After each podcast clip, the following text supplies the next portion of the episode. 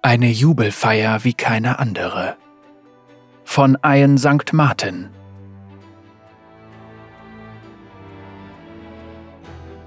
Es war am Vorabend der Jubelfeier.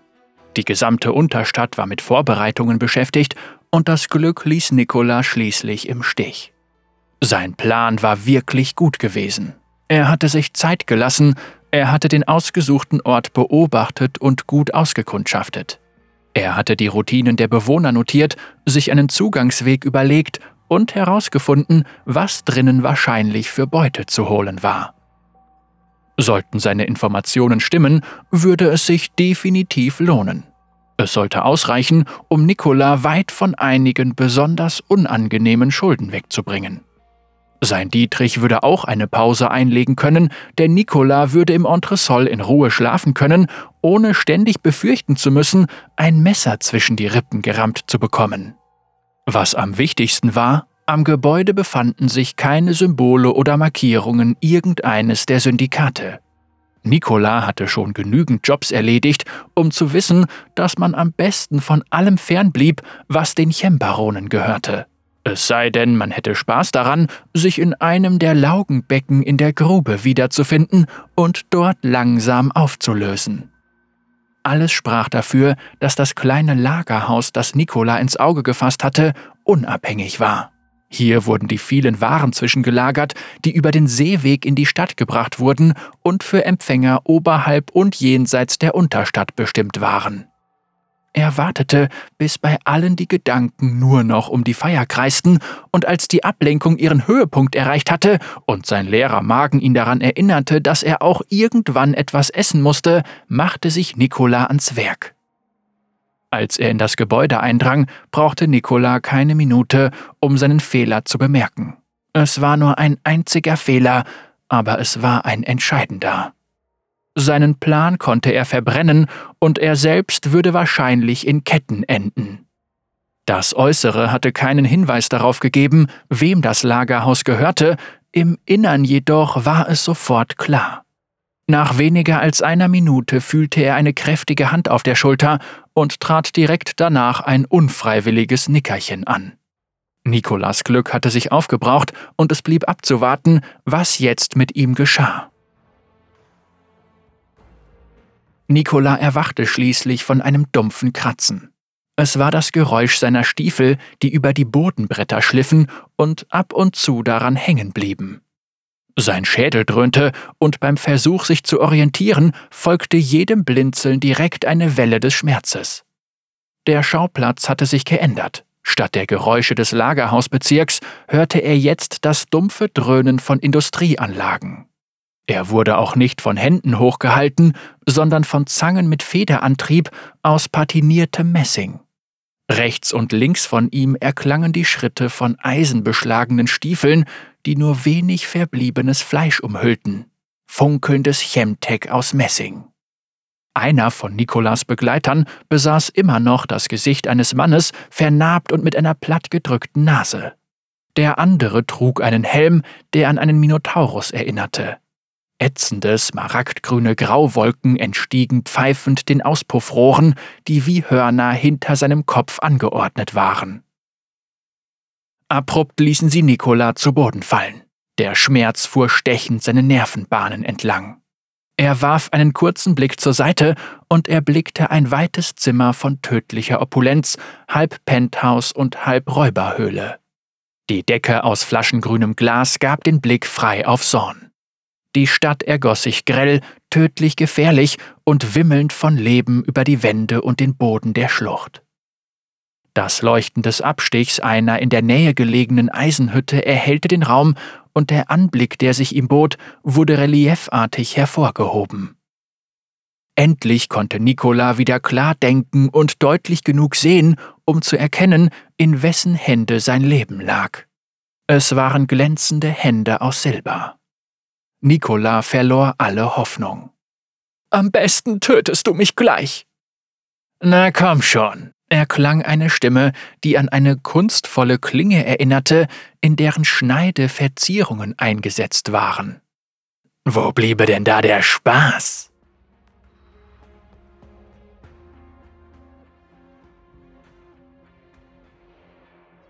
Von allen Chembaronen musste es ausgerechnet er sein, den Nikola versuchte zu bestehlen. Nikola war schon so gut wie tot. Dass sein Herz noch schlug, war allein dem Zufall zu verdanken, dass sein Gastgeber gerade Interesse an ihm hatte. Dieser Mann war in der Unterstadt weithin bekannt, und sein Ruf war nicht der eines Wohltäters. Selbst die anderen Syndikate hielten sich von ihm fern. Es war Karvük, der Silberhändige.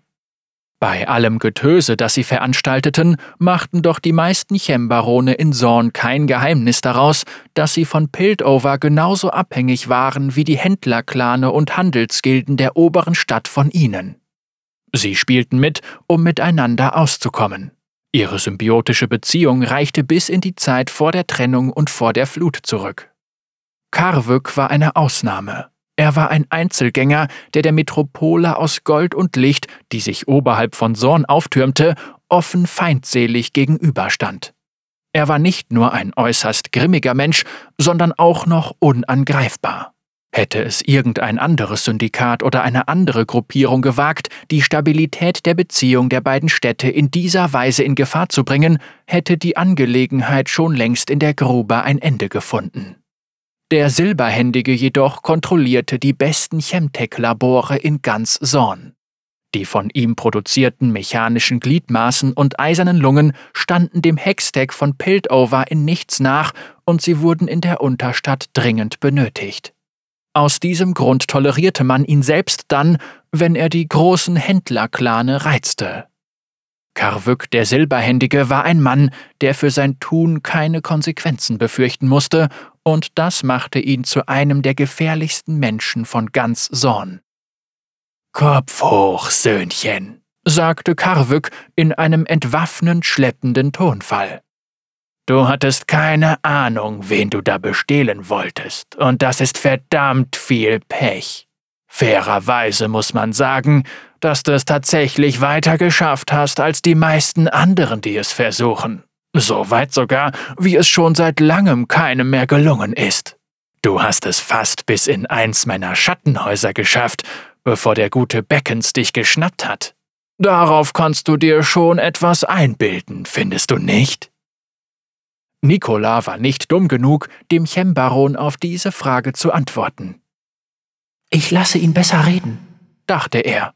Vielleicht macht er dann ja kurzen Prozess, sobald er das Interesse an mir verliert. Die Kleidung des Chembarons war exquisit und makellos und ihm auf Maß auf seinen großen, schmalen Körper geschneidert. Oberhalb seiner silbernen Hände, die bei jeder Bewegung sanft schnurrten, war seine Haut mit Tätowierungen bedeckt. Durch das dünne, weiße Leinen seines Hemdes waren vage, aufwendige Muster zu erkennen, die sich bis auf seinen Hals und sein Gesicht erstreckten. Es waren Bandenzeichen und Symbole, deren Bedeutung Nikola unbekannt waren. Einen Moment lang fragte sich der Dieb, ob wohl sein gesamter Körper mit Tätowierungen überzogen wäre. Der Chembaron beugte sich nach unten und legte den Kopf zur Seite. Seine echten Augen, die von Natur aus jadegrün waren, musterten ihn. Ich respektiere einen Mann, der in dieser Welt sein Können beweist, sagte Karvük grinsend, und seine Zähne funkelten in demselben Silber wie seine Hände. Und es kann zwar sein, dass du dein Pech gar nicht fassen kannst, aber für mich stellt sich die Sache etwas anders dar. Zurzeit benötige ich nämlich jemanden mit deinem Können. Hier unten ist so vieles unzureichend und enttäuschend, aber deine Anlagen scheinen mir vielversprechend. Aus diesem Grund bist du hier, und aus diesem Grund mache ich dir einen Vorschlag. Immerhin ist es ja die Zeit der Jubelfeier, nicht wahr? Einen Moment lang zog sich in Nikola alles zusammen. Das Pochen seines Pulses im Ohr verstärkte sich. Dann kommen wir mal zur Sache, sagte der Chembaron und stand auf. Du hast die Wahl. Erledige außerhalb dieser Mauern einen schnellen Job. Rein raus, ein bisschen Sonnenschein oder begib dich auf die nicht ganz so schnelle Reise nach unten. Für die zweite Möglichkeit gibt es allerdings keine Rückfahrkarte, Söhnchen. Der Schläger mit Minotauruskopf hinter Nikola kicherte. Es klang, als würden Steine aufeinander reiben. Beckens hofft, dass du dich für die Reise nach unten entscheidest. erläuterte Karvük. Nikola schluckte, und seine Stimme war kaum lauter als ein Flüstern. Worum geht es bei dem Job? Du machst einen Ausflug nach oben und stellst Nachforschungen über ein Mitglied des angesehenen Clans der Tariost an. Schon den Namen erwähnen zu müssen, schien für den Silberhändigen schmerzhaft zu sein. Wer nicht vollständig auf den Kopf gefallen war, wusste, dass im Zentrum des Hasses des Chembarons Tariost stand die größte Macht im Seetransportgeschäft. Den Grund seines Hasses kannte allerdings niemand. Leider ist ein Mitglied der Familie erst kürzlich verstorben, fügte Karvük hinzu, der jetzt im Zimmer auf und ab ging. Ihre Tradition fordert, dass der Leichnam verbrannt und die Asche dann in der Gruft des Clans der Tariost beigesetzt wird. Diese Asche musst du für mich stehlen. Nach wie vor dröhnte sein Schädel, und Nikola hatte Schwierigkeiten, den Sinn hinter diesem Auftrag zu verstehen. Was wollte ein Chembaron mit der Asche eines toten Adligen? Sollte es eine letzte Demütigung werden? Oder war es irgendetwas noch finstereres? Du fragst dich wahrscheinlich, was der Grund ist. Karvük beschleunigte sein Tempo. Während er sprach, wurden seine Bewegungen immer fahriger. Sie haben, hielt er einen Moment inne, mir vieles genommen. Grau sei verflucht, nicht nur mir, sondern auch dir, uns allen hier in Zorn. Hast du gesehen, wie sie die Jubelfeier in Piltover begehen? Für sie ist es so ein freudiger Anlass, und warum sollte es das auch nicht sein? Für sie bedeutet das mehr Schönheit und endlosen Wohlstand. Sie müssen sich nie mit den dunklen Seiten befassen. Schließlich sind es nicht sie, die von der Hand ihres Nachbarn ertränkt wurden. Abrupt wandte sich Karvök Nikola zu, legte ihm die Silberhände auf die Schulter und drückte zu. Der Dieb unterdrückte den Schrei, der in ihm aufstieg, als die Finger sich mit leisem Schnurren in sein Fleisch gruben. Es ist also völlig egal, wofür ich die Asche benötige. Ich brauche sie. Seine grünen Augen durchbohrten Nikola. Es hat Versprechen gegeben, und Versprechen werden gehalten. Und was dich angeht, wie sieht deine Entscheidung aus? Nikolas Herz pochte in seinen Ohren wie ein hextraulischer Hammer. Die Worte versagten ihm, also nickte er eilig, obwohl er vor Schmerzen beinahe ohnmächtig wurde. Exzellent! Karvük ließ Nikola sofort los, richtete sich auf, grinste erneut und ließ seine polierten Silberzähne blitzen. Schön, dass du dabei bist, Söhnchen. Die Zeit drängt, also müssen wir schnell vorgehen. Allerdings brauchst du noch etwas für diesen Job. Volsk? Der Klang einer Knochensäge, die sich hinter ihm mit greller Stimme bemerkbar machte, ließ Nikola erschaudern. Karvük ergriff mit glänzender Silberhand Nikolas Kinn und hob das Gesicht des Diebs hoch, so dass er ihn anschaute. Du musst jetzt mutig sein, mein Junge, denn es wird wehtun. Ich fürchte, du wirst eine Zeit lang sterben müssen.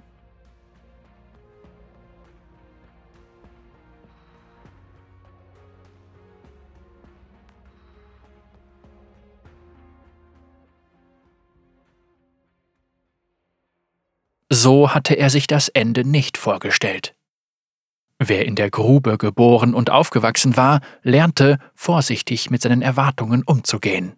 Man gewöhnte sich an, jedes bisschen Freude, das einem irgendwo zuteil wurde, bis zur Neige auszuschöpfen und war stets darauf vorbereitet, dass es das letzte Mal gewesen sein könnte. Meistens standen die Chancen gut, dass es tatsächlich so war. Und trotzdem hatte Nikola immer geglaubt, bei ihm würde es anders sein.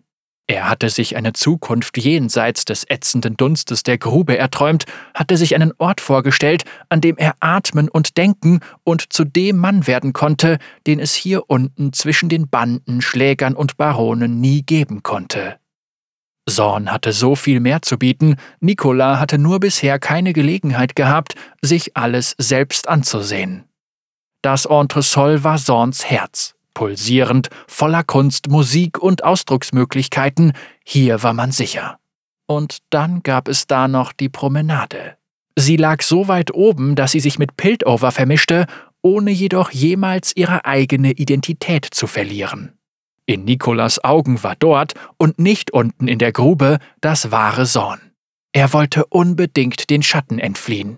Und dieses Verlangen machte ihn zum Dieb. Es gab nie genug für alle und viel zu viele, die das wenige haben wollten. Die Starken, die Schnellen und die Cleveren waren es, die sich erfolgreich durchschlagen konnten.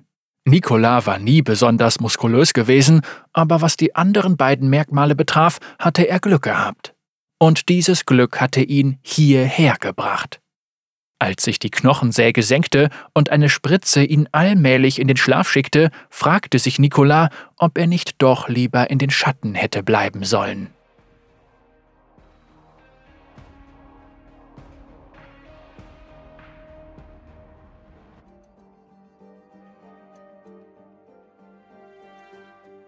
Das Erste, was er spürte, war ein hektisches Flattern in seiner Brust, wie von zahllosen Vögeln, die in einem viel zu kleinen Käfig eingesperrt waren, in Panik gerieten und verzweifelt zu entkommen versuchten. Das rasselnde Flattern beschleunigte sich und wurde zu einem quälenden Pochen. Dann schwoll es weiter und weiter zu einer kruden Nachahmung eines Pulses an, der wie im mechanischen Takt eines Metronoms gleichmäßig hämmerte. Der Schmerz schoss durch seine Adern wie Säure. Er erfüllte selbst den letzten Winkel seines Seins. Nikola wollte sich abrupt aufrichten, stellte jedoch fest, dass er sich nur eingeschränkt bewegen konnte. Die ihn umgebende Welt schien gedämpft, war dunkel und erschreckend nah. Seine Hände drückten gegen das Material. Es fühlte sich an wie ein dünnes, gummiartiges Leichentuch. Nach einigem Tasten fand er eine Naht und begann das Material aufzureißen. Das helle, kalte Licht schmerzte in seinen Augen. Nicola wich zurück und hätte sich fast wieder in die relative Sicherheit des erstickenden Kokons zurückgezogen. Er blinzelte und wartete darauf, dass sich seine Sicht klärte. Seine Atemzüge waren flach und schmerzerfüllt. Alles um ihn herum war anders, sauber und glänzend. Die vertraute Wahrnehmung von Chemtek fehlte. Er nahm keinen erdigen Dampfgeruch und auch keinen sauren Geschmack nach rostigem Metall auf seiner Zunge wahr. Seine Sinne nahmen überhaupt nichts wahr.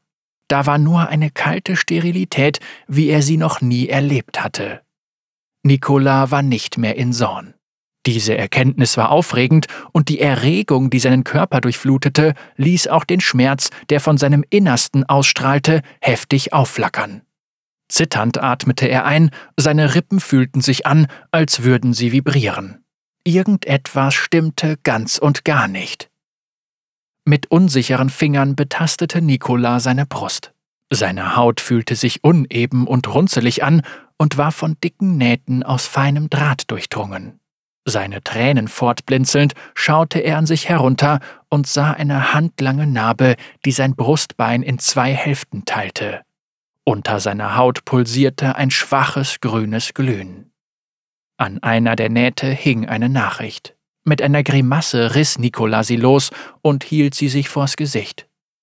He, Kleiner, du bist wahrscheinlich etwas verwirrt, also erkläre ich dir, was los ist. Weißt du, Vertrauen hat etwas damit zu tun, dass man die Natur einer Sache begreift. Zu glauben, dass diese Sache tut, was man will, reicht nicht aus. Beispielsweise ist es die Natur eines Diebes zu lügen und wegzulaufen. Vertrauen entsteht in deinem Fall durch das neue Herz, das ich dir in die Brust gepflanzt habe. Du hast bis zwölf Glocken Zeit, um mir zu besorgen, was ich haben will, ansonsten hört es auf zu schlagen. Keine Sorge, ich habe dir ein paar Hinweise mitgegeben, die dir helfen sollten. Und nun lauf besser los, denn deine Uhr tickt. Du weißt schon wer. Das wenige, was sich in Nikolas Magen befunden hatte, besudelte nun den ansonsten blitzblanken Boden des Zimmers. Die Panik und sein Würgen verschlimmerten das Vibrieren seines Herzens nur, also zwang er sich, tief durchzuatmen und sich zu beruhigen. Er brauchte einen klaren Kopf. Er musste nachdenken.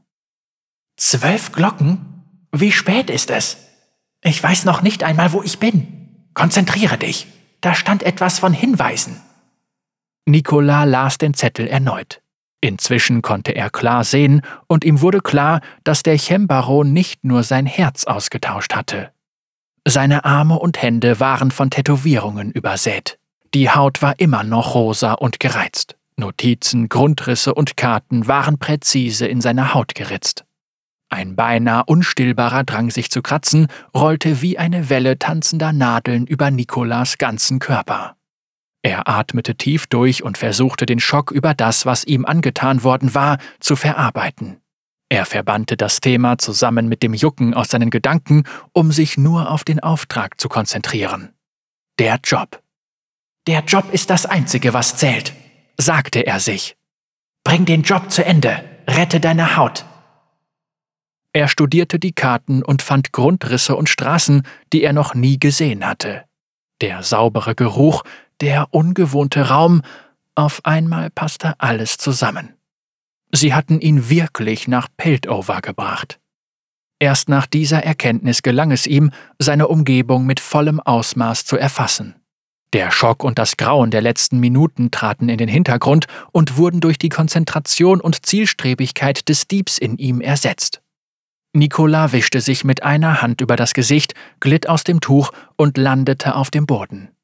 Er fühlte die bleichen Steine kalt unter seinen nackten Füßen und zitterte leicht, während er vorsichtig darauf achtete, nicht auf seinen eigenen Mageninhalt zu treten.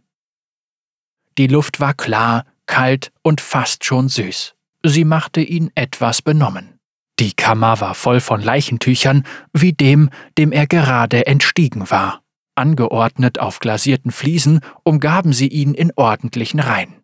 Der schemenhafte Eindruck, den Nikola durch das dünne Material hindurch gewinnen konnte, ließ ihn vermuten, dass jedes von ihnen einen Leichnam enthielt. So hatten sie ihn hier wohl eingeschmuggelt. Als Leiche. Der Gedanke ließ Nikola erneut erschaudern. Er ließ den Blick durch den Raum schweifen und erblickte einen großen Korb. Nicola durchwühlte die darin befindlichen Kleidungsstücke und persönlichen Gegenstände und suchte sich zusammen, was er benötigte, um als Jugendlicher aus Piltover durchzugehen. Obwohl Nicola beinahe 20 Jahre alt war, hatten die Jahre der Entbehrung in der Grube dafür gesorgt, dass er relativ kurz und recht dünn geblieben war. Zusammen mit dem kindlichen Gesicht, das sich seit seinen Kindertagen kaum verändert hatte, hatte er diese Tatsache bei mehr als einem Job zu seinem Vorteil eingesetzt. Es schien, als würde er es heute wieder tun. Nikola durchsuchte so zügig wie möglich die Leichentücher, in der Hoffnung, auf den Adligen des Clans der Tariost zu stoßen. Doch schon bald gab er die Hoffnung auf, dass es so leicht sein würde, denn anscheinend hatten hier nur gewöhnliche Bürger und Bürgerinnen von Piltover ihre letzte Ruhe gefunden. Er hätte wissen müssen, dass ein wichtiges Mitglied der Claner an einem sichereren Ort aufgebahrt sein würde. Er zog die Hemdsärmel herunter, damit sie die Tätowierungen auf den Armen bedeckten, und blickte sich nach dem Ausgang um. Auf seinem rechten Unterarm waren die Leichenkammer, in der sich Nikola gerade befand, sowie die benachbarten Räume und Korridore skizziert. Jahre des Fassadenkletterns hatten ihn gelehrt, eine Karte sorgfältig zu lesen und sich jedes Detail einzuprägen, sei es auch noch so klein. Er zeichnete mit einem Finger den Weg nach, der ihn zum Krematorium bringen würde. Hey! hörte Nikola die Stimme einer Frau hinter sich. Was machst du hier? Der Zutritt ist hier verboten. Ohne auch nur einen Augenblick zu zögern, schob Nikola den Ärmel hinunter und rannte dann unbeholfen mit wedelnden Armen auf die Mitarbeiterin zu. Oh, bitte, bitte, lass nicht zu, dass Sie Papa mitnehmen, jammerte Nikola in hohen Tönen und zwang sich ein paar Tränen ab, als er sein Gesicht im Kittel der Frau verbarg. Er schläft doch nur, ich bin mir ganz sicher. Der Zorn der Mitarbeiterin über Nikolas Eindringen schmolz wie Butter in der Sonne. Na, na, na, sagte sie tröstend, als sie eine Hand leicht auf Nikolas Kopf legte. Ruhig, mein Kind, alles wird gut. Behutsam führte sie Nikola aus der Leichenkammer auf einen Gang, der sogar noch greller erleuchtet war. Es war so hell, dass seine Augen schmerzten und sich den falschen echte Tränen zugesellten. Sie setzten sich nebeneinander auf eine Bank und Nikola verbarg sein Gesicht in den Händen, während er durch die Finger jeden Passanten prüfend musterte. Wo ist deine Familie, mein Junge? fragte die Mitarbeiterin. Ich Ich weiß nicht, schluchzte Nikola und atmete dabei so schnell er konnte, ohne dass ihm bei dieser klaren Luft schwindelig wurde. Es gab doch nur mich und Papa, aber ich kann ihn nicht finden. Oh je, seufzte die Mitarbeiterin und strich ihm sacht übers Haar. Du wartest jetzt hier und ich hole dir etwas Wasser. Dann suchen wir zusammen nach ihm, ja? Nicola nickte und gab sich den Anschein, im nächsten Augenblick wieder in Tränen ausbrechen zu wollen. Du bleibst genau hier, sagte sie, stand auf und ging nach rechts den Korridor hinunter. Nicola sah ihr nach, wartete, bis sie abgebogen und außer Sicht war und entfernte sich dann nach links. Er ging zügig, aber nicht so schnell, als dass er dadurch Aufmerksamkeit auf sich gezogen hätte. Sein Blick schoss umher. Die Umgebung war genauso makellos wie die Menschen, die an ihm vorbeigingen. Das Chemtek-Herz in seiner Brust klopfte, und er hörte einen mechanischen Ton im Saal, ein Echo des entfernten Schlagens einer großen Glocke. Sieben Glocken. Nikola blieben nur noch fünf Glocken, um den Job zu erledigen und den Rückweg zum Silberhändigen zu finden. Seine Hand umklammerte unbewusst die Vorderseite seines Hemds. Er hoffte inständig, dass das Leuchten der Apparatur nicht durch den Stoff drang. Da er nicht riskieren wollte, seine Tätowierungen zu zeigen, verließ er sich auf sein Gedächtnis, um den richtigen Weg zu finden. Nur wenn es unbedingt nötig war, drückte er sich in den Schatten eines Alkofens, um auf der Karte nachzusehen. Der Grundriss des Gebäudes folgte einem aufwendigen geometrischen Muster. Es war wunderschön anzusehen, aber schwindelerregend zu navigieren. Ihm fiel auf, dass es keine eingestürzten Passagen gab. In der Grube waren sie fast ein Markenzeichen und eigneten sich häufig hervorragend als Versteck. Hier war er überall den Blicken preisgegeben. Das Krematorium müsste bald in Sicht kommen, und zwar direkt dort vorne, falls Nikola es richtig in Erinnerung hatte. Im Schatten eines Durchgangs schaute er noch einmal prüfend nach, doch als er dann um die Ecke bog, stellte er fest, dass es gar nicht notwendig gewesen war. In blau-goldene Rüstungen gekleidet, versahen zwei Wachen neben der Tür ihren Dienst. Die glänzende Klinge, das Symbol des Clans der Tariost, prangte stolz auf ihren Schultern. Jede von ihnen hielt mit geübtem Griff ein Gewehr, das mit all seinen Spulen und Kristallen und filigranen Hülsen nicht nur eine Waffe war, sondern fast schon an ein Kunstwerk erinnerte. Nikola nahm all diese Informationen mit einem Blick auf, während er am Krematorium vorbeiging. Er beobachtete die Wachen aus den Augenwinkeln und stellte fest, dass, während er sie passierte, keiner der beiden Helme sich bewegte, um ihn zu beobachten. Da dieser Eingang nicht in Frage kam, musste er jetzt improvisieren. An der nächsten Tür hing ein schön beschriftetes Schild, das den dahinterliegenden Raum als Lagerraum kennzeichnete. Mit einer Haarnadel, die er der Mitarbeiterin gestohlen hatte, öffnete er im Nu das Schloss und schob sich in den Raum. Im Vergleich mit dem Rest des Gebäudes war dieser Lagerraum sehr eng und zweckmäßig. Von Wand zu Wand standen hier Eisengestelle und Regale, die mit Werkzeugen, Vorräten und Behältern verschiedener Formen und Größen gefüllt waren. Nikola durchsuchte die Regale Gang für Gang, seine Augen bewegten sich dabei konzentriert von Etikett zu Etikett. Schließlich blieb er bei einer Reihe mit einfachen Tonkrügen stehen, die etwa doppelt so groß waren wie Nikolas Faust. Es musste sich um die Urnen für das Krematorium nebenan handeln. Er griff sich eine und überlegte, wie er vorgehen musste, um sie gegen die Asche des Adligen einzutauschen. Auf der anderen Seite sah er Fläschchen mit einem zähflüssigen Gel, die mit Warnungen versehen waren. Nikola las das Etikett und kam zu dem Schluss, dass es sich um eine Art Brennstoff für die Einäscherungsöfen handeln musste. Er nahm auch eines der Fläschchen und drehte es in den Händen. Es könnte sich als nützlich erweisen, sollte er in die Enge getrieben werden oder eine Ablenkung benötigen, um mit der Beute abzuhauen. Das wäre allerdings eine ziemlich laute Angelegenheit und würde jedes Mitglied des Clans der Tariost in Hörweite sofort alarmieren. Nikola hoffte, dass er es gar nicht würde einsetzen müssen, steckte es aber für den Fall des Falles ein. Ein Blick auf die Tätowierung auf seinem linken Ellbogen und er erfuhr, dass der Lagerraum durch eine Reihe von Lüftungsschächten mit dem Krematorium verbunden war. Nikola schaute zur Decke und konnte problemlos das Gitter des Schachts ausfindig machen. Es war klein, zu klein für einen erwachsenen Mann, aber er würde hindurchpassen. Und er hatte recht. Es war knapp, aber es ging. Mit ausgestreckten Armen quetschte sich Nikola durch den Schacht und versuchte dabei, in diesem Tunnel aus dünnem Eisenblech so leise wie möglich zu sein. Es wurde wärmer und Schweiß sammelte sich auf seiner Stirn, ein sicheres Zeichen, dass er sich in die richtige Richtung bewegte. Kurze Zeit später waren das leise Zischen des Anzündens einer Flamme und das Knistern eines Feuers zu hören, und an einer Abzweigung des Schachts erkannte er ein sanftes orangefarbenes Glühen. Nikola kroch rechts in die Abzweigung hinein und fand sich direkt oberhalb des Krematoriums wieder. Er verharrte am Rande eines Lüftungsgitters und beobachtete das Geschehen im Raum darunter. Die sechs Menschen, die sich dort versammelt hatten, trugen Umhänge und Schleier aus transparentem Schwarz und darunter einen Sonntagsstaat in den leuchtenden Farben des Clans der Tariost.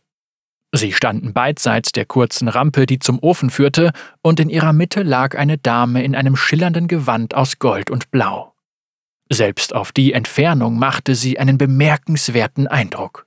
Sie war mittleren Alters und von einer Eleganz, wie man sie nur durch Lebenserfahrung gewinnt, ohne die Ausstrahlung von Überschwänglichkeit verloren zu haben, wie man sie allein in jungen Jahren fühlt. Wenn er darüber nachdachte, woran es liegen könnte, dass sie von Interesse für die Machenschaften des Silberhändigen geworden war und was der Chembaron wohl mit ihren Überresten vorhatte, zog sich Nikola der Magen zusammen. Warum hasste er sie so? So erinnern wir uns dann, sagte einer der verhüllten Trauergäste des Clans, unserer geliebten Aurelie, der vierten Trägerin dieses Namens, Juwel des Adelshauses Tariost. Möge sie jeden von uns begleiten und in unseren Herzen willkommen sein, auf dass wir uns einst wieder majestätisch vereint in den Armen liegen, wenn ihr Andenken unseren Namen ruft. Aurelie, dachte Nicola. Was für ein schöner Name! Er wartete, bis jeder der Trauernden sich verabschiedet und der Leichnam die Reise in die Flammen angetreten hatte, bevor er den Deckel des Lüftungskanal gewaltsam öffnete. Verglichen mit den dröhnenden Maschinen, die Nicola aus Sorn kannte, war der Ofen hier beinahe erschreckend leise. Eines der Mitglieder des Clans warf eine Handvoll eines seltsamen Pulvers in das Feuer, das daraufhin leuchtend blau aufloderte und die gesamte Kammer in ein saphirnes Glühen tauchte. Der Dieb ließ sich lautlos auf den Boden fallen, wobei er darauf achtete, nicht als Schatten auf einer der Wände sichtbar zu werden. Nikola musste nicht lange warten, bis der Leichnam von Aurelie Tariost zu Asche verbrannt war. Die Mitglieder ihres Clans beobachteten schweigend, wie das Feuer seine Arbeit beendete. Eines von ihnen betätigte die Steuerung, um die Flammen zu löschen. Das Krematorium war nun von einer verdrießlichen Dunkelheit erfüllt. Die kremierten Überreste wurden mit mehr Ehrfurcht eingesammelt, als es Nikola je in seinem Leben gesehen hatte, dann in eine goldene Kiste gefüllt, von der ein sanftes blaues Strahlen ausging. Als er die Kiste erblickte, riss Nikola die Augen auf. Hextech. Das war eine Urne. Er blickte auf den einfachen Behälter aus Keramik, den er in der Hand hielt. Seinen Plan, die Urnen zu tauschen, konnte er vergessen. Die Trauergäste schütteten den letzten Rest der Asche hinein und verschlossen die Urne mit dem schrillen Ton einer elektrischen Glocke. Ihm blieb also nur noch Plan B und Plan B war wirklich eine sehr, sehr dumme Idee. Er konnte schwach hören, wie es jenseits der Tür acht Glocken schlug. Bei diesem Klang begann Nikolas neues Herz heftiger gegen seine Rippen zu schlagen. Er musste schnell vorgehen. Der Ofen war noch heiß, seine Metallabdeckung ächzte leicht von der Hitze der erst vor kurzem erloschenen Flammen. Leise öffnete er die Keramikurne, goss das Brennstoffgel hinein und schraubte den Deckel dann lose wieder zu. Eine der Trauernden brach in Tränen aus, woraufhin die anderen sich ihr zuwandten, um sie zu trösten. Sie waren abgelenkt und genau diesen Moment nutzte Nikola, um die Urne in den Ofen zu werfen. Die restliche Hitze reichte aus, um das Gel zu entzünden. Der entstandene Feuerball war gewaltig und entlud sich an der Decke des Krematoriums. Die Trauernden fuhren schockiert zurück. Die, die dem Feuer am nächsten gewesen waren, wurden zu Boden geworfen, und Nikola sah, wie die Hextech-Urne dem Adligen, der sie hielt, aus der Hand fiel. Nikola stürzte sich auf sie und ergriff sie genau in dem Moment, als die Wachen des Clans der Tariost, die Tür weit öffnend, in den Raum stürzten. Ein Rückzug durch die Lüftungsschächte kam nicht in Frage. Es herrschte Chaos und Nikola entschloss sich, das auszunutzen, so lange und so gut es ging. Bevor die Wachen begriffen hatten, was vor sich ging, warf sich Nikola zwischen ihnen hindurch, schlitterte über den glatten Boden des Korridors und sprintete los. Die Soldaten hatten sich schnell von der Überraschung erholt und wandten ihre Aufmerksamkeit den Rufen ihrer Brotgeber zu, während Nikola den Korridor entlang flüchtete. Hektisch befragte er seine Tätowierungen und wechselte abrupt die Laufrichtung, während er um Ecken bog, um dem Pfad zu folgen, der auf der Innenseite seines linken Unterarms skizziert war. Da vorne musste ein Ausgang sein, der zur Straße führte. Dann müsste er nur noch Piltover hinter sich bringen, sich hinunter nach Sorn begeben und diesen Job endgültig abschließen. Wütende Rufe schalten hinter Nikola durch den Korridor, als die Wachen die Verfolgung aufnahmen. Trotz der andauernden Schmerzen, deren Ursprung sein Chemtech-Herz war, erfüllte den Dieb neuer Schwung, als endlich der Ausgang der Leichenhalle in Sicht kam. Unten in der Grube konnte er nicht lange rennen, denn dort brannte einem schon nach kurzer Zeit die Lunge und der Geschmack von Kupfer machte sich auf der Zunge breit. Hier oben aber war die Luft so sauber, so unglaublich rein. Es machte ihn euphorisch. Er hatte das Gefühl, bis in die Unendlichkeit laufen zu können. Dann drückte er schwungvoll die Türen auf und er blindete. Kunstlicht war eine Sache. Daran war Nikola gewöhnt, gleichgültig wie sehr es strahlte oder flackerte. Aber das hier, das war Sonnenlicht, reines, ungefiltertes, direktes Sonnenlicht. Nikola hatte es noch nie gesehen.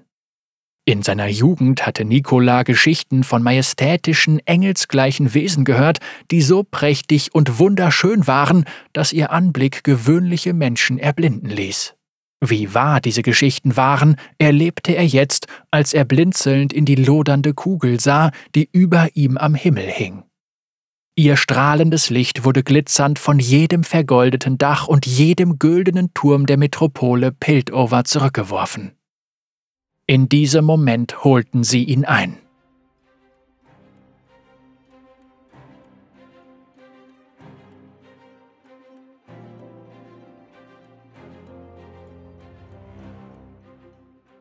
Als er erwachte, waren Nikolas Arme im Schoß gefesselt und sein Schädel pochte vor Schmerzen von dem Schlag, der ihn ausgeschaltet hatte.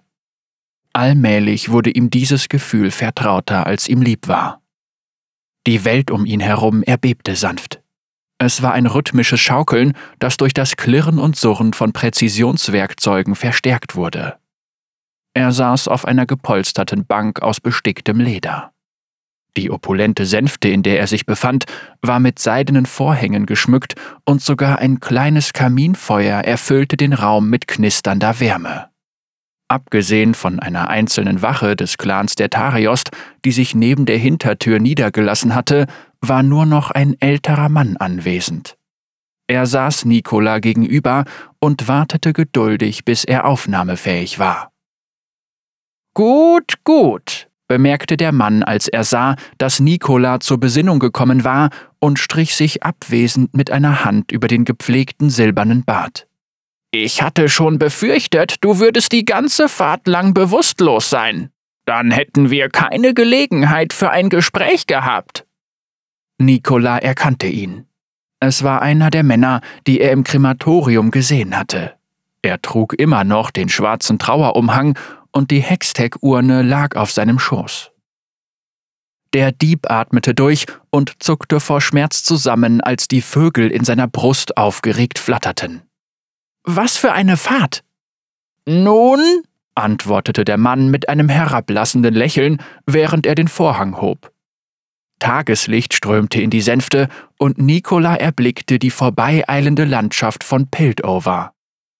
Ich bin Beredai, der Großkommittent des Clans der Tariost, und du befindest dich in meiner persönlichen Sänfte auf dem Weg zurück in mein Haus. Dort warten Agenten, die besonders in der Kunst der aggressiven Informationsbeschaffung geübt sind. Und ich kann dir versichern, dass sie darin sehr geschickt sind. In Sorn drohte man ihm mit Folter. In Piltover drohte man ihm mit Folter. Allmählich fragte sich Nicola, ob er überhaupt jemals Glück gehabt hatte. Natürlich muss es nicht so weit kommen, fuhr Beredai fort, senkte die Hand und der Vorhang fiel wieder zurück. Die Sänfte lag wieder im kühlen Halbdunkel. Du hast versucht, meinem Arbeitgeber etwas abzunehmen, was ihm sehr teuer ist, auch wenn es sich eher um einen emotionalen als um einen monetären Wert handelt. Daraus schließe ich, dass du im Auftrag von jemandem unterwegs bist, der seinen eigenen Plan verfolgt. Sag mir, um wen es sich handelt, und wir können meinem Personal die unangenehme Arbeit ersparen, die Überreste dessen aufzusammeln, was wir von dir übrig lassen werden. Nikola starrte den Handelsherrn an. Der Mann war ein aufgeblasener Wichtigtuer, steif und kultiviert. Er bezweifelte, dass er häufig die Samthandschuhe auszog, die er trug. Schmutzige Finger würden sich kaum mit seinem Stolz vertragen. In erster Linie erschien er Nikola als Gefangener, der zufrieden in einem selbstgewählten goldenen Käfig saß. Er war genau die Art von Mensch, die ein Sonnit aus tiefstem Herzen verachtete. Nikola schwieg. Ah, also gut, seufzte Beredai. Einiges kann ich mir selbst zusammenreimen. Deine Markierungen sind mir nicht entgangen. Seine Geste umfasste die Tätowierungen auf Nikolas Armen. Und während du schliefst, haben meine Agenten das unnatürliche Herz untersucht, das in deiner Brust schlägt. Ziemlich ausgeklügelt für Chemtech. Unten in Sorn sind wirklich nur sehr wenige Handwerker dazu überhaupt in der Lage. Beredais Augen funkelten im Licht des Kaminfeuers, als er sich mit einem selbstgefälligen Grinsen vorlehnte. Es geht also um den Silberhändigen? Nikola riss die Augen auf, und im selben Moment fluchte er innerlich, weil er sich so leicht verraten hatte. Beredai lachte leise und lehnte sich zurück. Er hatte gesiegt. Er war mir schon immer ein Dorn im Auge, wenn auch ein recht unbedeutender. Man sollte meinen, dass die Menschen begreifen, was ihnen ansteht. Das war schon immer das Problem mit euch da in der Unterstadt. Ihr habt immer versucht, dorthin zu gelangen, wo man euch nicht haben will. Ihr wollt einfach nicht bleiben, wo ihr hingehört. Er wedelte abwertend mit der Hand. Schau dir doch an, was es dir eingebracht hat. Nikola lachte mit zuckenden Schultern. Die Wache ohrfeigte ihn mit dem Handrücken und verwandelte das Lachen in ein Keuchen. Zum Schweigen bringen konnte sie ihn nicht. Beredai zog eine Augenbraue hoch. Du findest das amüsant? Vielleicht ist es unser Fehler, nicht zu wissen, was uns ansteht. Aber eurer ist Arroganz. Nikola grinste mit blutigen Zähnen. Deine Wache hier arbeitet schlampig und es ist ihr entgangen. Nun kannst du schauen, was es dir eingebracht hat. Der Kaufmann warf seiner Wache einen wütenden Blick zu und konzentrierte sich dann wieder auf Nikola. Was ist ihr entge... Der Großkommitent konnte seine Frage nicht beenden, denn Nikola präsentierte schon die Antwort, indem er den letzten kleinen Rest des Brandgels aus dem Krematorium in das Feuer warf. Auf den Straßen Piltovers hörte man allenfalls eine sehr gedämpfte Explosion. Ein Geräusch, das in dem fröhlichen Jubel der feiernden Menschenmenge schnell unterging. Die hintere Tür von Beredais Wagen wurde aufgeschleudert, als die mechanische Bestie auf ihren glänzenden Beinen ins Taumeln kam und Nikola auf die Straße geworfen wurde. Die hintere Tür von Beredais Wagen wurde aufgeschleudert, als die mechanische Bestie auf ihren glänzenden Beinen ins Taumeln kam und Nikola auf die Straße geworfen wurde. Mit einer Hand wischte er sich den Ruß aus dem Gesicht, während er mit der anderen die Hextech-Urne fest an seine Brust drückte. Über Nikola öffnete sich der Himmel. Er war blau und endlos, und er jagte ihm einen heillosen Schrecken ein. Allein schon seine Unendlichkeit machte ihn benommen und ließ ihn beinahe erschreckt verharren. Wäre da nicht das Gebrüll des alten Beredei gewesen, als er aus der Sänfte stolperte und nach den Wachen des Clans brüllte, die sich eilig näherten, wäre Nikola an Ort und Stelle stehen geblieben. Stattdessen rannte er los. Der Horizont hatte ihn so in seinen Bann geschlagen, dass Nikola die wundersame, mit Leben erfüllte Stadt, die ihn umgab, nur beiläufig wahrnahm. Makellos gekleidete Menschen strömten in alle Richtungen, schlenderten oder wurden von aufwendigen maschinellen Transportmitteln ähnlich der Sänfte Beredeis gefahren.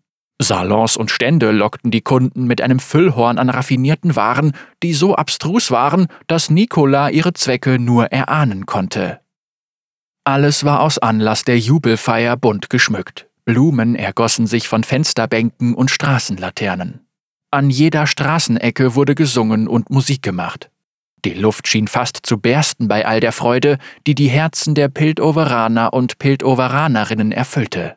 Sie sangen davon, wie Land und Meer miteinander tanzten, so wie Liebende, die ohne einander nicht leben können. Nikola schien es, dass darin eine gewisse Wahrheit lag. Beide, Sorn und Piltover, überlebten dank des Meeres, und das war es wert, gefeiert zu werden.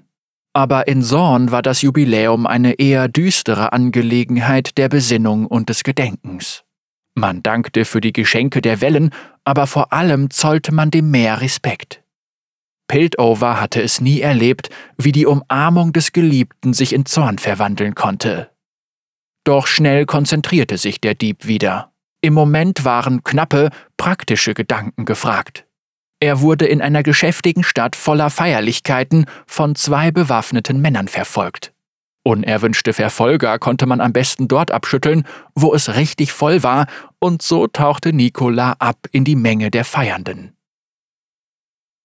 Die Wachen des Clans der Tarejost loszuwerden, war alles andere als schwierig. Nikola durchquerte die belebten Straßen und Passagen mit vielen Richtungswechseln, wobei er auch immer wieder wahllos kehrt machte, um sicherzustellen, dass er den Sichtkontakt zu seinen Verfolgern verloren hatte und keine Spur hinterließ. Das kostete allerdings Zeit, und wenn er eines nicht hatte, dann war es genau das. Nikola blieb bei einem großen, reich verzierten Brunnen stehen, um zu Atem zu kommen und sich zu orientieren. Die auf seinem Arm skizzierten Karten waren keine Hilfe mehr, da er sich nun außerhalb der Leichenhalle befand. Er musste den ächzenden Heuler erreichen, den schnellsten und direktesten Verbindungsweg zwischen Piltover und Zorn. Wenn er es lebendig und mit heiler Beute zu dem riesigen Aufzug schaffte, hätte er vielleicht eine Chance, auch die nächste Jubelfeier zu erleben. Das langsam schwindende Licht des späten Nachmittags verdunkelte sich, als ein langer Schatten auf Nikola fiel. Er blickte auf und sah eine Gestalt auf der Statue in der Mitte des Brunnens sitzen. Sie war groß, schlank und kahlköpfig, und ihr athletischer Körper war in eine flexible, leichte Rüstung in Gold und Blau gehüllt. Ein Fächer aus goldenen Dolchen, auf denen das Symbol des Clans der Tariost geprägt war, schmückte ihren Rücken wie eine tödliche Blüte und war nicht weniger eindrucksvoll als die zwei von Blitzen umwundenen Klingen, die unterhalb ihrer Unterarme herausragten. Sie sah wie ein Engel aus, ein Engel der Messer. Ich glaube, du hast etwas, das uns gehört, sagte der Engel, und er starrte mit vor Zorn blitzenden Augen auf Nikola hinunter. Bestiehl den Clan, und du hast dein Leben verwirkt. Einen Herzschlag lang erstarrte der Dieb in betäubtem Schweigen, dann folgte er seinem Instinkt und lief los.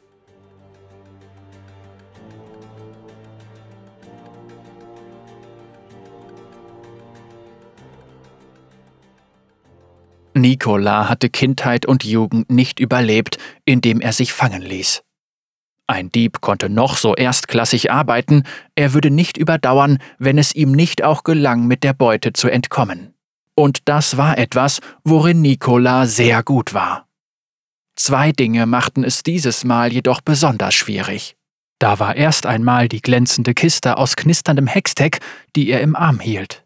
Ein auffälligeres Paket konnte er sich kaum vorstellen. Und zum Zweiten war da diese schwer bewaffnete Killerin, die nur wenige Schritte davon entfernt war, eine ihrer vielen makellos gearbeiteten Klingen in seinem Rückgrat zu versenken. Die Agentin des Clans der Tariost war ebenso flink wie unerbittlich. Nikola setzte jeden Trick ein, den er kannte, um sie abzuschütteln, aber ohne Erfolg. Es war nicht möglich, in der Menge zu verschwinden, wenn sie im Gegenzug einfach auf Straßenlaternen sprang oder sich mit ihren Klingen an Häuserwänden verankerte. Sie behielt ihn immer im Blick, und ihre Augen durchbohrten die Menge der Feiernden, gleichgültig wohin er sich wandte. Als die Uhr neun Glocken schlug, war die Sonne vollständig am Horizont versunken und der Himmel erstrahlte in den satten Farbtönen Kaminrot, Malve und Orange. Es wäre ein wahrlich atemberaubender Anblick gewesen, hätte Nicola nur die Möglichkeit gehabt, stehen zu bleiben und das Schauspiel zu genießen. Seine erschöpften Gliedmaßen durchfloss neue Energie, als er die ersten Gebäude der Promenade erblickte. Dies waren die höchsten Dächer Sorns, die sich mit dem unteren Teil von Piltover in einem Zusammenprall der architektonischen Stile vermischten. Nikola flog geradezu auf die Türme aus Schmiedeeisen und flaschengrünem Glas zu. Er erreichte das Entresol mit seiner Verfolgerin nur wenige Schritte hinter sich. Der ächzende Heuler musste ganz in der Nähe sein. Nun war er unten im eigentlichen Sorn, wo das geordnete Raster Piltovers einem wahnsinnigen, absteigenden Labyrinth aus gewundenen Straßen gewichen war, das von oben betrachtet einem Fingerabdruck glich. Ganze Stadtviertel waren während der Flut fortgespült und zerstört worden. Der Ort war perfekt geeignet, um den Engel rechtzeitig abzuschütteln, bevor seine Zeit abgelaufen war. Die Luft wurde schmierig und ölig. Sie bekam einen beißenden Beigeschmack, der Pelz sich die Zunge bedeckte und in den Lungen brannte. Schon mit seinem allerersten Atemzug hatte Nikola diese Luft eingeatmet. Sein ganzes Leben lang hatte er nichts anderes gekannt, doch er bezweifelte, dass sie dem Engel genauso vertraut war. Ein Dolch schoss nur eine Handspanne entfernt an seinem Kopf vorbei und blieb vor ihm in der eingestürzten Mauer eines Mietshauses stecken. Die Agentin wurde langsamer und begann bei ihren Versuchen, ihn zu Fall zu bringen, nachlässig zu werden. Trotz seiner Angst konnte Nikola sich das Grinsen nicht verkneifen. Im Augenblick würde er jeden Vorteil nutzen, den er kriegen konnte. Schließlich hörte Nikola, kurz nachdem es in Sorn aufgehört hatte, zehn Glocken zu schlagen, das beste Geräusch, das er sich vorstellen konnte. Eine Kakophonie des Lärms altertümlicher Zahnräder, keuchender Hextraulik und quietschender Flaschenzüge über die endlos lange, dichte Ketten liefen. Das war der ächzende Heuler, und er war so nahe, dass der Dieb ihn nicht nur hören, sondern auch sehen konnte. Der ächzende Heuler war ein mechanischer Aufzug immensen Ausmaßes, der den Bürgern und Bürgerinnen beider Städte half, die unzähligen Stockwerke zu bewältigen. Hier vermischten sich Soniten und Piltoveraner auf dem Weg nach oben oder nach unten zu ihren jeweiligen Zielen. Der Aufzug bewegte sich in einem breiten Schacht, dessen Wände mit beschädigten Rohrleitungen und Flicken aus zerbrochenem Stein übersät waren, die die Zeit oder andere ruchlosere Mittel abgetragen hatten. Dort wollte Nikola hin. Er wollte nicht den ächzenden Heuler benutzen, er wollte einen der paar Dutzend zuverlässiger Tunnel finden, die vom Schacht abzweigten und dort verschwinden. Die ganz aus Glas und patiniertem Eisen gefertigten gigantischen Türen des ächzenden Heulers schlossen sich, als Nikola nur noch wenige Schritte entfernt war. Nikola trommelte gegen die Türen, aber die Aufseher im Inneren blickten finster drein, zeigten auf ihre Uhren, schüttelten die Köpfe und weigerten sich, sie wieder zu öffnen. Die Kabine begann ihren Abstieg, langsam und unter dem protestierenden Ächzen seiner großartigen Maschinerie.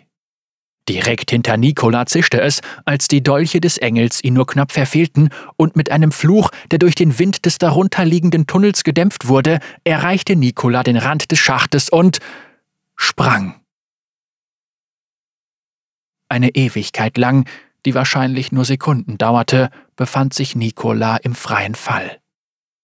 Sein neues Herz hüpfte in der Brust, als ihm die Urne entglitt, und ein Moment verstrich, bevor es ihm gelang, sie wieder zu ergreifen.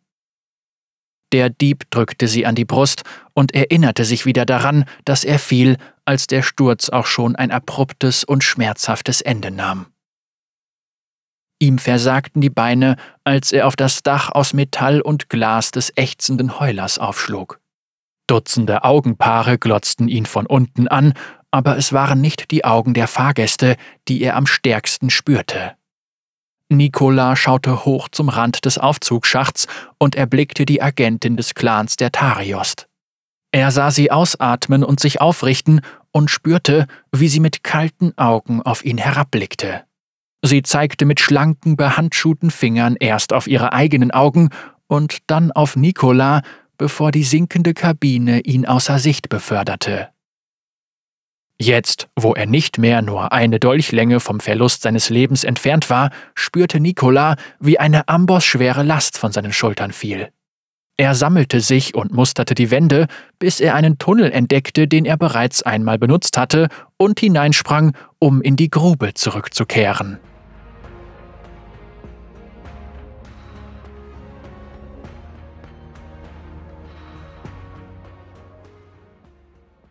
Es läutete elf Glocken. Wie Hammerschläge echote der Klang von den Wänden der Schlucht. Nikolas Zeit war fast abgelaufen. In der Grube unterwegs zu sein war gefährlich. Überall stieß man auf die Ruinen von Fabriken und Mietskasernen, Seen voller ätzendem Schlamm und eine Unzahl anderer Gefahren, die auf die Nachlässigen und Schwachen lauerten.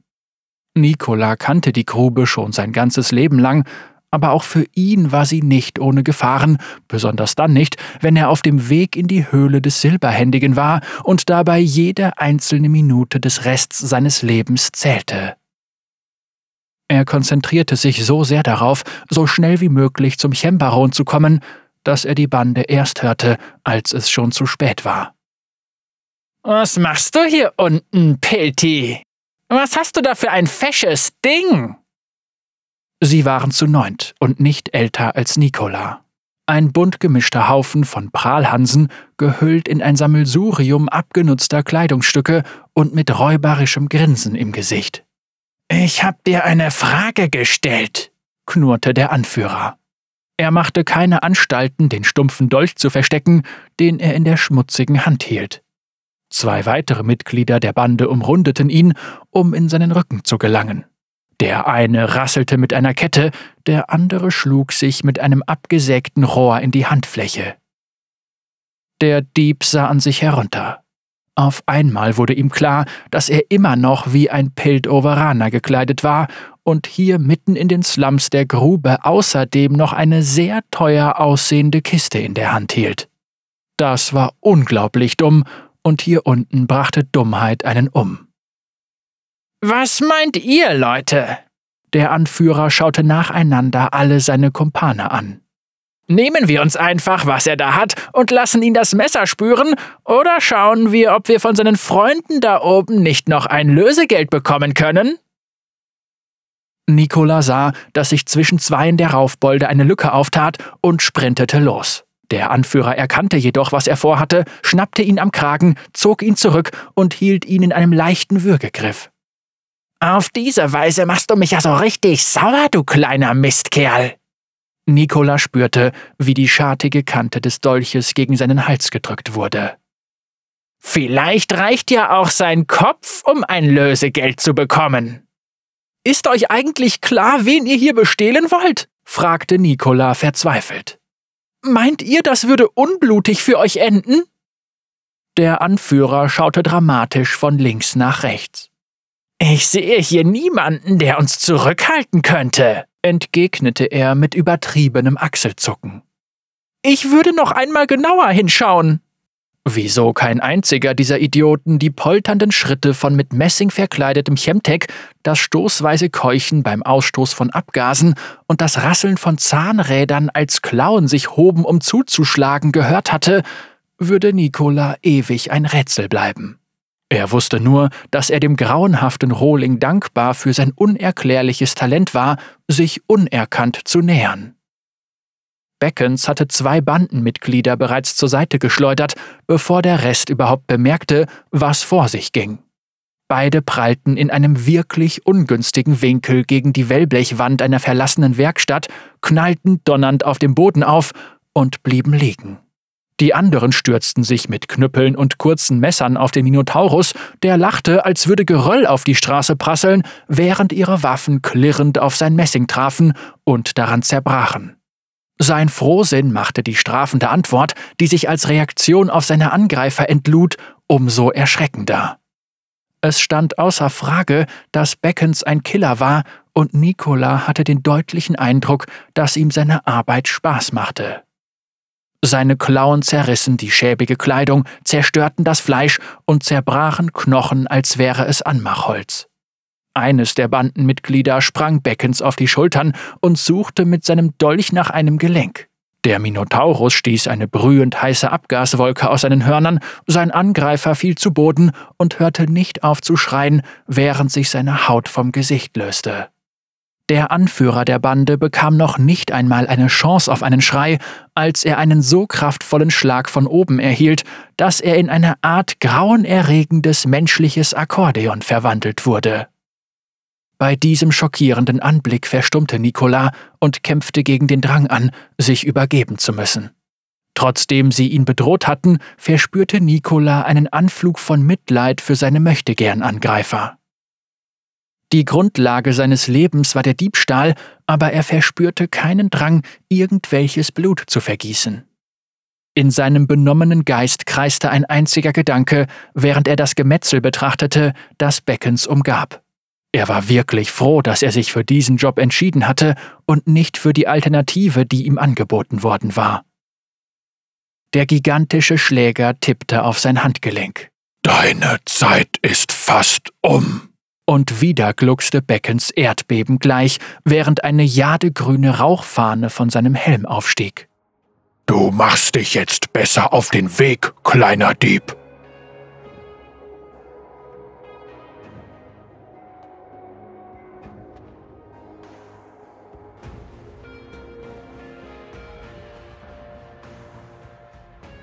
Nikola schlug mit der Faust gegen die Tür des Turms von Karwück dem Silberhändigen und verlangte eingelassen zu werden, bis ihm die Stimme versagte. Die Vögel in seiner Brust waren nun nahe daran, sich aus seinem Brustkorb zu befreien. Ihre Flügel schlugen donnernd gegen seine Rippen. Sämtliche Uhren in Zorn und Piltover schienen sich über seinem Kopf versammelt zu haben. Der Uhrenturm des Silberhändigen ragte über ihm auf und grinste ihn mit seinen Zähnen aus Zahnrädern an, als er ansetzte, die zwölfte Stunde zu schlagen. Im Turm rührte sich nichts. Nikola sprang hoch und hielt die Hextech-Urne gut sichtbar hoch, während er gegen die Tür trat. Komm schon, rief Nikola erstickt. Ich habe es doch geschafft. Er hatte seinen Teil der Abmachung erfüllt. Trotz aller Widrigkeiten hatte Nikola es geschafft und war rechtzeitig zurückgekehrt. Jetzt musste er nur noch in den Turm hinein und dröhnend erklang ein Donnerschlag ein zweiter folgte, dann ein dritter, und so ging es weiter wie das Brummen eines sterbenden Motors. Nach dem zwölften Schlag verklangen die Glocken. Nikolas Grabgeläut schien ganz Sorn zu erfüllen. Der Klang zwang ihn zu Boden, und er sank auf die Knie. Tränen des Zorns strömten über sein Gesicht, während er darauf wartete, dass das federgetriebene Herz in seiner Brust seinen letzten Schlag tat. Schau an, erklang eine vertraute Stimme, als die Tür sich öffnete. So adrett gekleidet siehst du ja wirklich gut aus.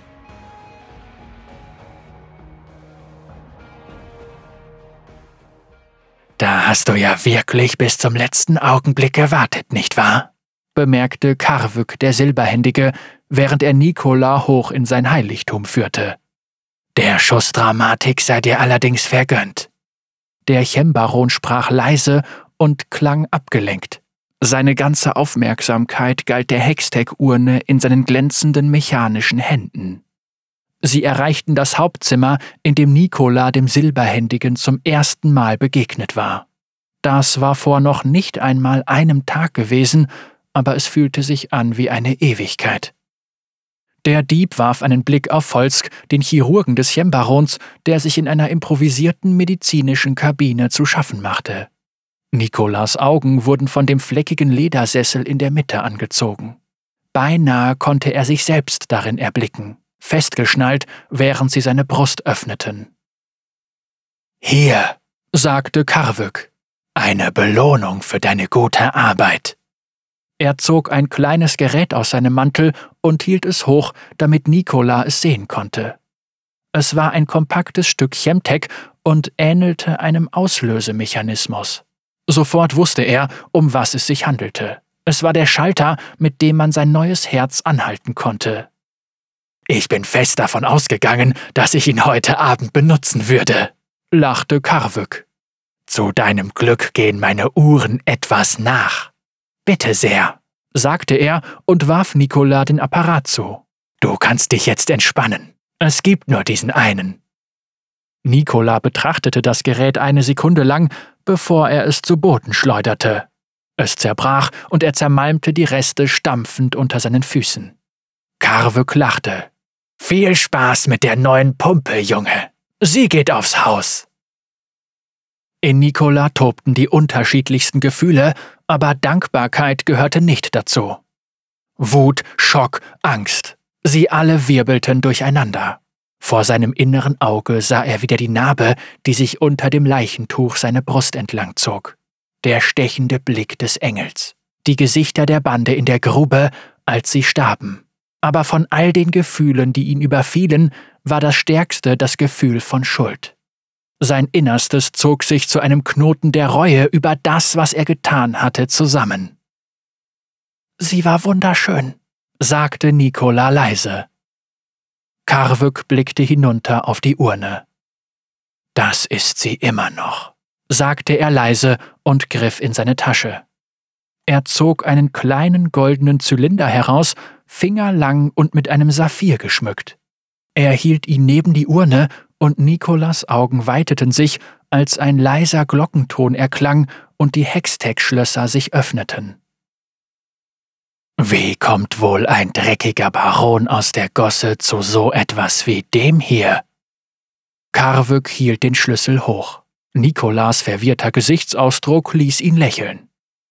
Ganz einfach. Ich habe ihn gestohlen, so wie ich dein Herz gestohlen habe, und sie das meinige. Im Gegensatz zu mir hat sie nie zurückgegeben, was sie stahl. Nikolas Verwirrung wurde größer und verdrängte alle anderen Gedanken.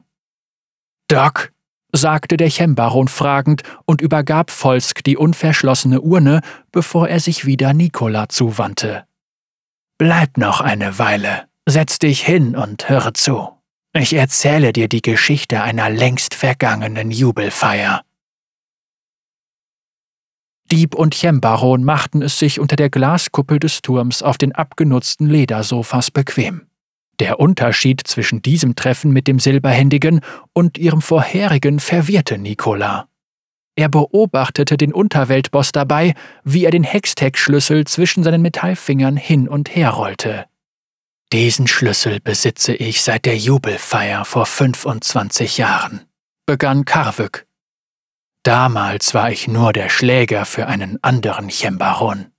Ich hatte gerade genug Erfahrung, um überzeugt zu sein, alles zu wissen, und war gerade dumm genug, entsprechend zu handeln.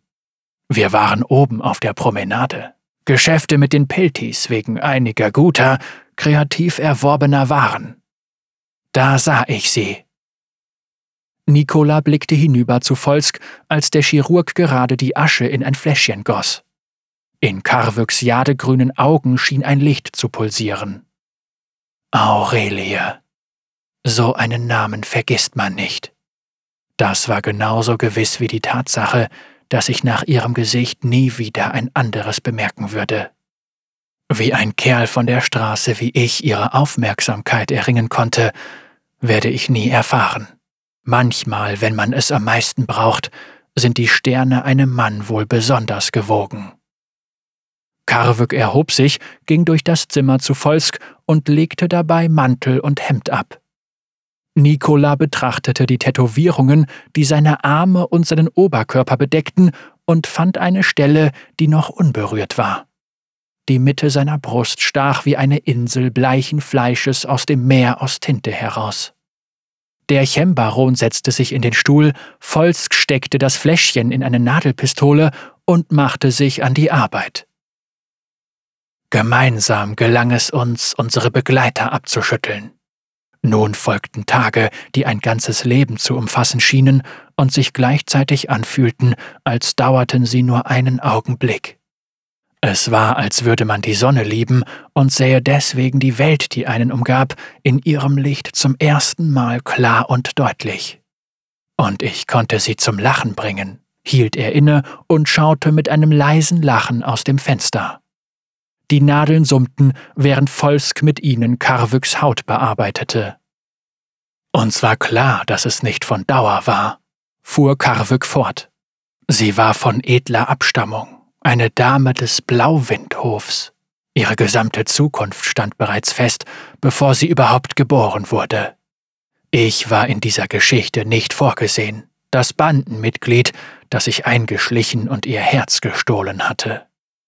Das angestrebte Ideal ist Perfektion, aber ohne Liebe bleibt es kalt und einsam. Zusammen hatten wir beides. Es dauerte nicht lange, bis sie sie aufgespürt hatten. Natürlich konnte ich sie nicht gehen lassen, also nahmen sie sie gewaltsam mit. Und sie nahmen mir meine Hände. Er hob den silbernen Ersatz hoch. Das Letzte, was sie zu mir sagte, die letzten Worte, die ich je von ihr hören sollte, waren ein Versprechen. Ich musste ihr versprechen, dass unsere Herzen sich immer berühren würden, ganz egal, was geschehen sollte. Und dank dir, mein Freund, kann ich dieses Versprechen jetzt halten.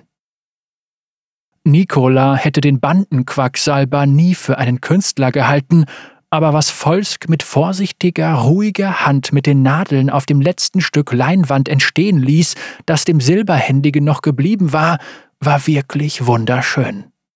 Der Chirurg nahm sich Zeit, und seine Liebe zum Detail machte es zur Quälerei, ihn zu beobachten, aber als er fertig war, sah man, dass sich jede einzelne Sekunde gelohnt hatte.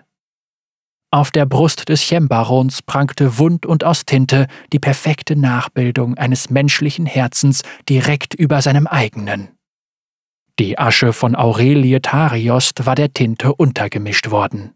In ihrem Tod waren die beiden nun auf eine Weise vereint, wie es ihnen im Leben nie vergönnt gewesen war. Nikola schaute hoch und erblickte in der Ferne eine Reihe Explosionen.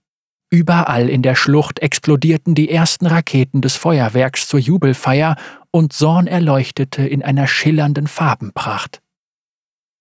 Unsere Herzen sollten sich berühren, das war das Versprechen. Jetzt ist sie wieder bei mir, dort, wo sie hingehört. Karwück der Silberhändige lächelte. Eine frohe Jubelfeier, mein Freund.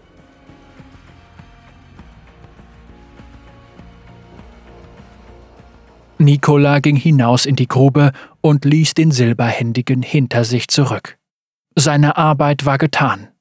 Das Gewicht der Münzen in seiner Tasche fühlte sich beruhigend an, und was am wichtigsten war, zumindest was die Ereignisse des vergangenen Tages betraf, war sein Gewissen rein. Die Morgendämmerung war schon sehr nahe. Nikola schaute die Wände der Schlucht hinauf auf das emsige Treiben von Sorn, seiner Heimat, und wandte seinen Blick dann dem weiter oben gelegenen Entresol zu. Er hatte das Gefühl, sich eine ausgiebige Pause verdient zu haben. Er wollte unauffällig ein paar Tage in Frieden verbringen, und dieser Ort schien dazu genauso gut geeignet zu sein wie jeder andere. Langer Tag? Nikola erstarrte. Die Stimme, die er gehört hatte, war wunderschön. Es war die Stimme eines Engels, ein Engel der Messer. Auf seinem Schlüsselbein spürte er den kalten Druck einer goldenen Klinge. Nikola blickte über die Schulter, hob den Kopf und schaute direkt in die saphirblauen Augen der Agentin des Clans der Tariost. Mit einem resignierten Seufzen lächelte der Dieb sie erschöpft an. Und ich dachte tatsächlich, ich hätte es geschafft.